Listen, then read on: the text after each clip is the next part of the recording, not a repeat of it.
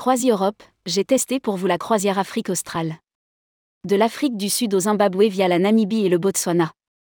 Croisi Afrique, la filiale du voyagiste alsacien, Croisi Europe, propose un voyage mêlant à la fois safari terrestre et croisière à bord du Zimbabwe en Dream, avec un total de 9 jours, 8 nuits. Un produit haut de gamme à la fois par la qualité des prestations et des services proposés, mais aussi par la variété du contenu et des pays visités. Il vous emmène de l'Afrique du Sud au Zimbabwe en passant par le Botswana et la Namibie. Le tout s'achève en apothéose au pied des fabuleuses chutes Victoria.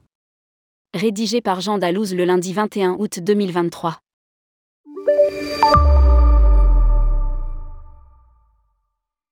Il est un endroit en Afrique australe, à la croisée des chemins, des fleuves et des rivières entre le Botswana, la Namibie et le Zimbabwe, où la vie sauvage, protégée, a repris ses droits. La faune y exulte et batifole dans une exubérance sans bornes autres que celles imposées par la nature et les grands espaces.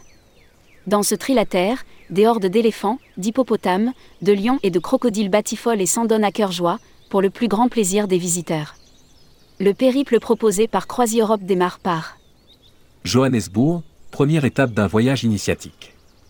Dont l'intensité ira crescendo au fil des jours. Un voyage mêlant découverte du pays, de la population mais aussi de la faune et de la flore australe. Dès l'arrivée, le petit groupe, une dizaine de personnes, constitué de huit Français et deux Texans, Sikhs, est pris en charge par le guide pour une visite du musée de l'apartheid, symbole de la lutte et de la libération du peuple sud-africain. Briques rouges et barreaux rouillés règnent en maître dans ce lieu à l'architecture austère.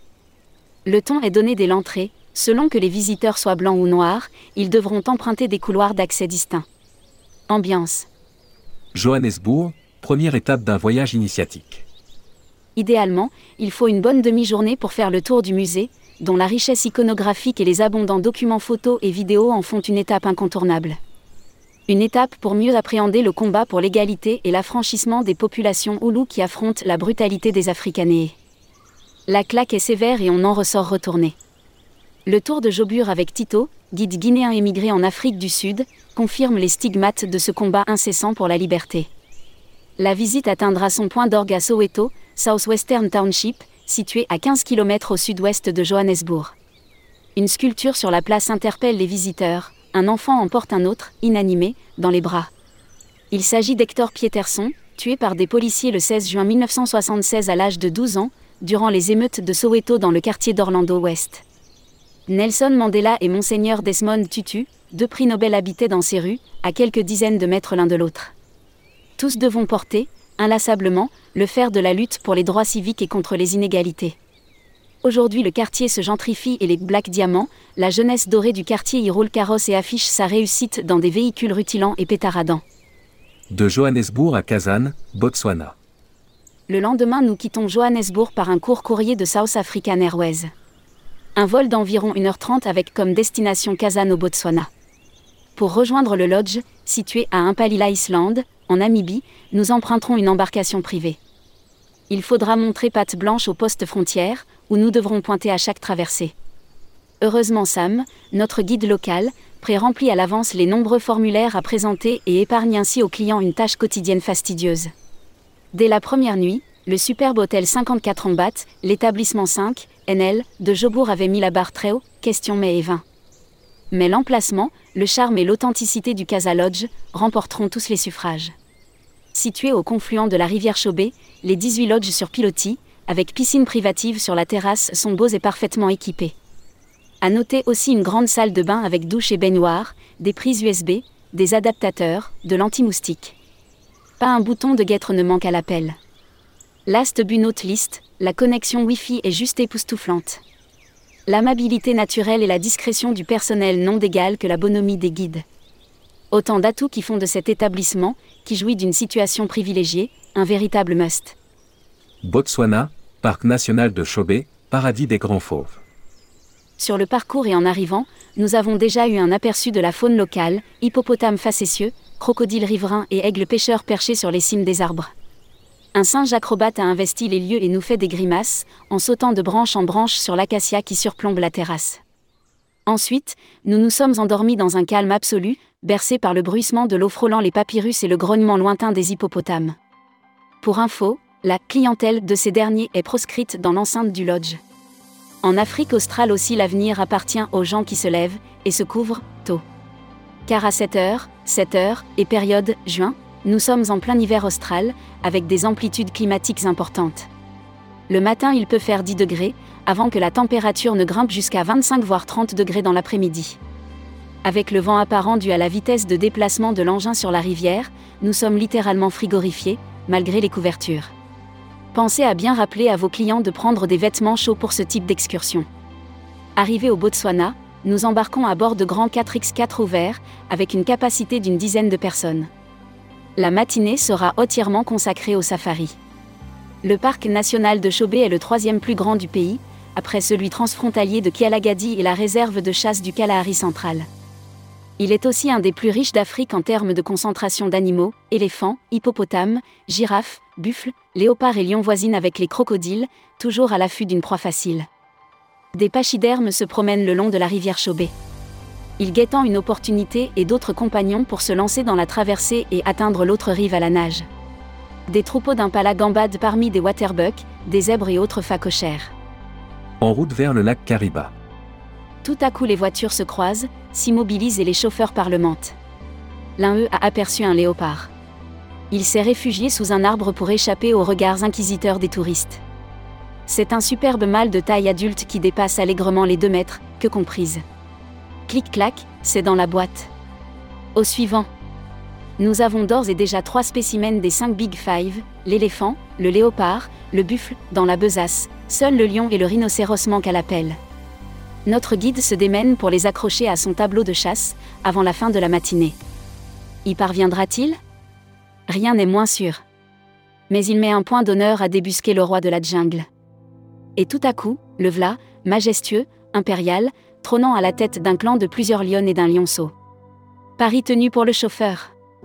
Il vient vers nous, le lion, et tel un matou en recherche de caresses, frôle la carrosserie du 4x4 qu'il contourne par l'arrière et flanque du même coup une sacrée peur bleue aux passagers qui n'emmènent pas large. Mais le guide les rassure, le félin ne perçoit qu'une masse indistincte. En revanche, point de rhinocéros en vue et pour cause, convoités pour leurs cornes par les braconniers du delta de l'Okavango et en danger critique d'extinction, les autorités gouvernementales ont procédé en 2020 à leur évacuation. Il est temps pour nous de regagner nos pénates en Namibie, à 20 minutes de là. On va zigzaguer parmi les méandres de la rivière et les nuées d'oiseaux et de canards sauvages. Il nous restera à préparer le coucher de soleil somptueux et à trinquer comme il se doit au jour d'après. Croisière australe, la vidéo de Xavier Petit. Le Zimbabwe en Dream, une maison flottante avec 16 cabines. Avant notre départ pour le lac Kariba, une visite des deux villages voisins nous permet de mieux faire connaissance avec les locaux. Sam et Lennon, nos guides, en sont issus. Croisi Europe ne met pas en avant, et c'est tout à son honneur, le travail accompli avec les populations locales qu'il a étroitement associé et intégré à son processus de développement participatif. L'eau courante, par exemple, a été amenée sur place et figure en bonne place au centre du village. Encore aujourd'hui d'autres la puissent dans la rivière à leur risque et péril. Les crocodiles en embuscade provoquent plusieurs accidents mortels chaque année. À noter que le personnel des deux lodges lui aussi, issu du voisinage et que plusieurs produits en proviennent. Chants et danses folkloriques, avec les habitants, clôturent la visite. Après un ultime safari nautique dans la région du parc national, nous mettons à regret le cap sur l'aérodrome de Kazan. Deux Cessna nous attendent sur le tarmac. Le vol pour atteindre le lac Kariba durera deux heures. Les visas d'entrée au Zimbabwe s'effectuent sur place et nous regagnons ensuite le Marineland, point d'attache des deux bateaux de Croisière Afrique. Le lac Kariba est un grand lac artificiel, partagé par la Zambie et le Zimbabwe. Il fait 220 km de long et jusqu'à 40 km de large et couvre une surface de 5400 km. Le Zimbabwe en Dream, construit en 2020, est une sorte de maison flottante avec 16 cabines dotées de tout le confort. Nous y séjournerons de nuit, avec un équipage aux petits soins et formule all inclusive. Victoria Falls, la fumée qui gronde. Véritable mer intérieure, cette étendue est née avec la construction du barrage éponyme, qui a vu le jour entre 1955 et 1959 et a donné lieu à une opération Noé, pour sauver un maximum d'espèces menacées.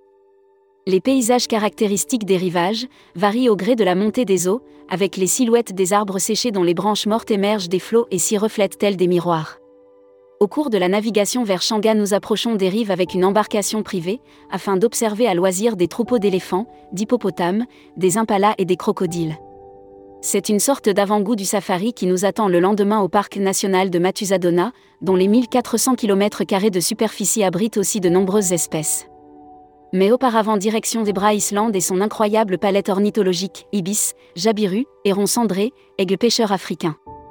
Et un raton laveur, cohabite paisiblement avec crocodile et hippopotame, et se rendent de menus services. Notre épopée australe touche à sa fin. Nous repartons en matinée vers Victoria Falls dans un grand caravan Cessna, après un visite éclair de l'impressionnant barrage. En arrivant, une dernière balade déjeuner sur l'un des bras du Zambèze nous permet de faire une rétrospective de cette incroyable faune sauvage découverte au cours des dix derniers jours. L'après-midi, nous repartons pour la découverte pédestre des chutes Victoria, que David Livingstone baptisa chutes Victoria. Des chutes que nous survolerons le lendemain en hélicoptère, optionnel, pour découvrir du ciel cette gigantesque masse d'eau que les habitants nommèrent la fumée qui gronde. Reportage Jean Dalouse. Directeur de la rédaction, tourmag.com